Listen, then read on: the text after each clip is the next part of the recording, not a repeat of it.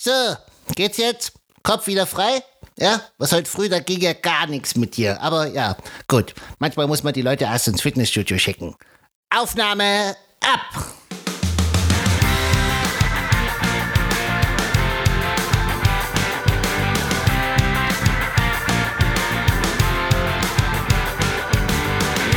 In der heutigen Folge reden wir über Security durch Akzeptanz. Wie können wir uns alle das Leben etwas leichter machen? Das ist der Infosec Podcast mit Sebastian und Editive Infosec Frisch!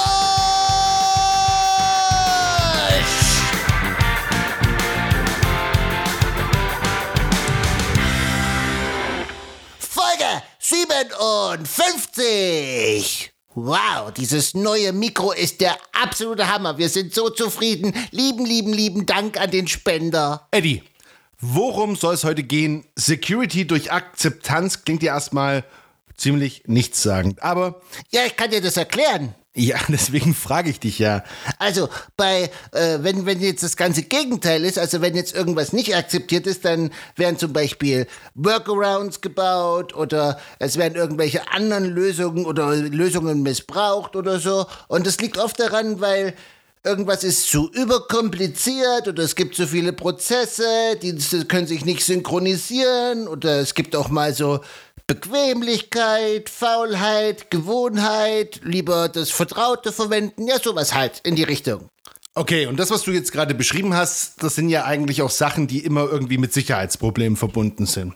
Ja, genau. Also in erster Linie ist es ja dann so, dann wird irgendwie der eigene Gmail-Account verwendet und dann werden die Daten schnell mal hochkopiert, weil man sie da irgendwie besser drucken kann. Oder äh, ja, oder der Horror eines jeden Admins ist natürlich die private Dropbox, weil dann sammeln sich dann die Unternehmensdaten und die sind dann auch noch zehn Jahre drin, nachdem der Mitarbeiter das Unternehmen schon lange verlassen hat. Dann hat er immer gleich wieder was, was er bei dem nächsten Unternehmen zeigen kann, mit der Begründung dann, das haben wir ja bei dem alten Unternehmen auch immer so gemacht, warum können wir das jetzt hier nicht machen? Also ja, genug der Horrorgeschichten. Okay, Eddie, ich glaube, die Ursache des Problems ist, dass man gefühlt irgendwie immer in zwei Welten lebt. Also ich glaube, jeder kennt ja irgendwie die Welt, wie es ist als User und der eine oder andere kennt es auch, wie es ist als Admin. Und als User fragt man sich dann immer, warum muss die Technik so kompliziert sein? Und als Admin fragt man sich, warum arbeitest du so unfassbar kompliziert?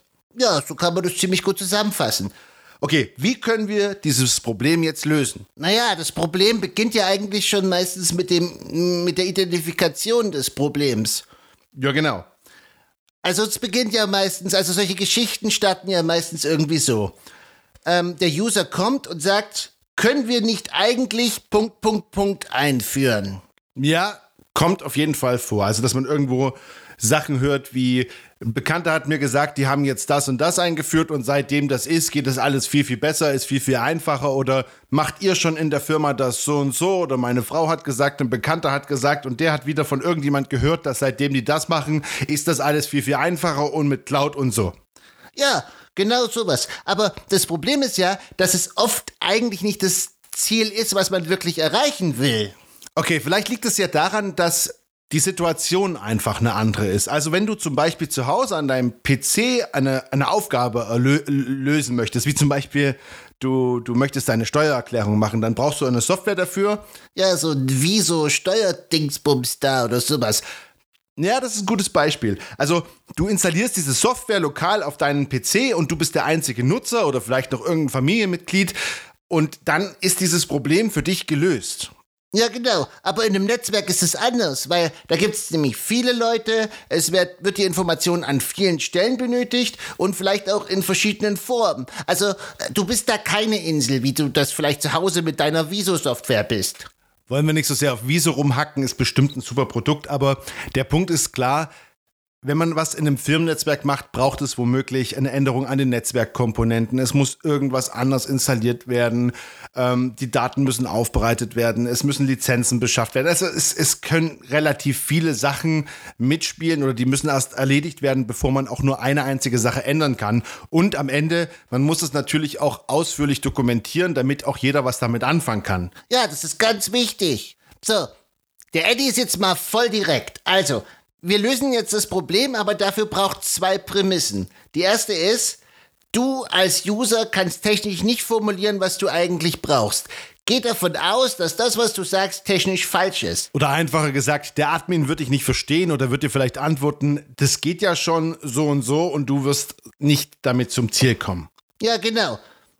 Du hast gesagt, zwei Prämissen? Ah ja, genau, zwei Prämissen. Die zweite ist, du kennst dich nicht so gut aus, wie du glaubst. Also du kennst deine Systeme, du bist ein dufter Typ, ähm, du kennst dich, du kennst dich äh, super gut am PC aus, kannst damit arbeiten, aber du hast halt keine Ahnung von Netzwerken, Firewall, VPN, Cloud. Äh, du glaubst, dass vielleicht die Cloud irgendwas ist, wo nur die Fotos hingehen. Oder wenn du äh, nach offenen Ports gefragt wirst, dann antwortest du vielleicht USB. Eddie, kann es sein, dass jetzt hier bei dir gerade so ein bisschen Frust mitschwingt? Vielleicht ein bisschen, aber man muss das halt einfach akzeptieren. Okay, wie kann man es lösen? Formuliere es in eine einfache Sprache. Okay.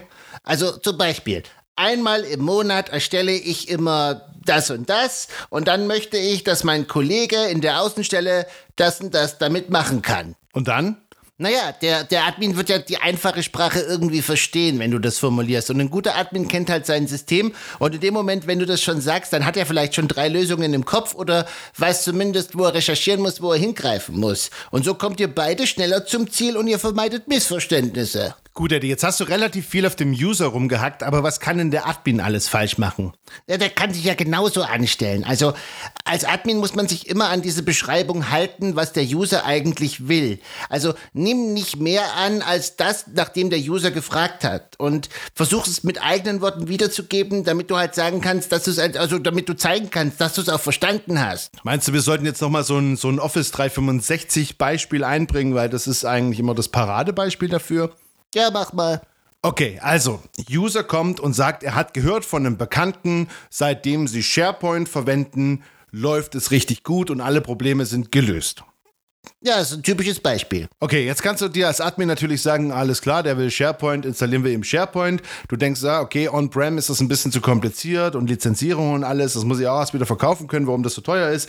Okay, nehmen wir Microsoft 365, Office 365. Doch dann. Dann passiert was mit Office 365 immer passiert. Es gibt unterschiedliche Accounts, die Passwörter sind, es müssen neue Passwörter können dann diese ganzen Microsoft-Dienste, die sich da mit freischalten. Es ist halt nicht so richtig für den Use Case provisioniert. Es entsteht ein Wildwuchs. Es gibt keine Ersteinrichtungen in SharePoint und SharePoint selbst ist erstmal von Grund auf äh, ziemlich leer. Ähm, es funktioniert nicht so wie gedacht. Es funktioniert nicht auf jedem Endgerät wie gedacht. Und es führt dann dazu, dass es keine Akzeptanz gibt. Und wenn es dann, dann dazu keine Ersteinrichtung und keine Dokumentation gibt, wird es sozusagen direkt abgelehnt. Und damit hast du keinen Erfolg gehabt. Und was passiert dann? Am Ende landet alles in irgendeiner privaten Dropbox. Okay, das ist natürlich jetzt ein völlig ausgedachtes Beispiel, was äh, definitiv schon tausendfach in der, millionenfach in der Realität vorgekommen ist. Aber sozusagen, was wäre denn passiert, hätte man das jetzt in einfacher Sprache formuliert? Also der User wäre zum Admin gekommen oder hätte vorzugsweise ein Ticket geschrieben, in den schreibt er rein, einmal im Monat erstelle ich ähm, ne, ein PDF und ähm, dann möchte ich, dass mein Kollege darauf Zugriff bekommen kann auf seinem PC in der Arbeit. Ja, und die Geschichte hat er vielleicht vorher mal irgendjemanden am Stammtisch erzählt und der hat gesagt, wir haben dafür SharePoint und jetzt denkt der, jetzt klinge ich irgendwie besser und wenn ich jetzt einfach nachplapper, dann wir brauchen SharePoint, weil irgendjemand hatte mal gesagt, dass man SharePoint braucht und dass das jetzt ziemlich cool ist. Aber hätte man das so formuliert bekommen, eine einfache Sprache, würde man vielleicht als Admin ganz anders reagieren. Man würde vielleicht sagen, okay, wie könnte man das noch lösen? Zum Beispiel über einen Share, also über eine Freigabe im internen Netz. Da freut sich auch der Datenschutzbeauftragte. Und das ist mit einer kurzen Dokumentation erklärt, weil das ist ein Feature, was normalerweise schon in Windows oder in einer Windows-Netzwerkstruktur auf jeden Fall vorhanden ist ohne dass man die Daten jetzt irgendwie kompliziert über SharePoint teilen muss. Vielleicht reicht das ja manchmal aus, solche einfachen Use Cases auch einfach mit Bordmitteln zu lösen, was eh immer die bessere Variante ist. Wenn es ausreicht, auf jeden Fall. Also auch wenn es verlockend ist, Overload, Overengineering, zu viele Hürden, schlechte Integration, hässliche User Interfaces vermeiden. Lieber schauen, dass man es irgendwie mit dem vorhandenen Zeug schon gelöst bekommt. Meistens gibt es da was, wenn man nur gründlich drüber nachdenkt und man genau weiß, was der User eigentlich will. Ja, ich hätte da noch ein Beispiel. Aus der Praxis. Also aus der Fitnesspraxis, ne? Du willst es jetzt unbedingt erzählen, oder? Ja, voll. Also, ist nämlich so, Sebastian, der ist ja gerade auf so einem Abnehmtrip und dann geht er immer ins Fitnessstudio und immer wenn er da auf so einem Crosstrainer ist oder auf so einem Fahrrad, dann muss er, damit das irgendwie die Kilokalorien irgendwie berechnet, muss er vorher sein Gewicht eingeben und das ist standardmäßig auf 75 eingestellt. Das heißt, er muss dann 50 mal drücken und es macht jedes Mal piep, und damit äh, also zieht er wirklich jegliche Aufmerksamkeit auf sich. Ist auch ein Beispiel für ein beschissenes User-Interface, was nur dafür sorgt, dass es Leute nicht mehr verwenden, weil jetzt wiegt nämlich Sebastian immer für die Geräte nur noch 75 Kilo. Ja, aber dieses Fitnessstudio ist voll mit Overengineering. Es ist zum Beispiel auch so, man hat so ein, so, ein, so ein Gummiband, was man um den Arm machen kann und da ist ein Transponder drin.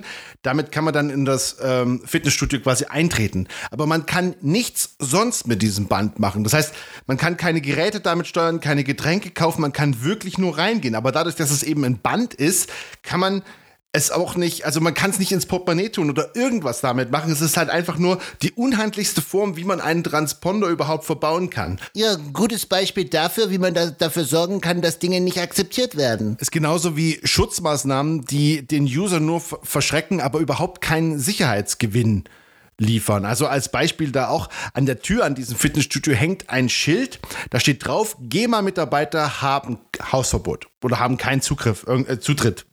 Das wäre ja, das, wird, das würde auch nur den User verschrecken, hat aber überhaupt keinen Sinn, weil der GEMA-Mitarbeiter kann ja an der Tür stehen und trotzdem hören, ob Musik abgespielt wird. Und trotzdem nennen die sich Cleverfit. Hm. Und das war's für diese Woche. Das war der Infosec Podcast mit Sebastian und Eddie dem Infosec Frosch. Vielen Dank fürs Einschalten. Wir hören uns nächste Woche. Ihr findet uns auf Twitter Eddie-Infosec. Bis nächste Woche. Tschüss. Eddie. Tschüss.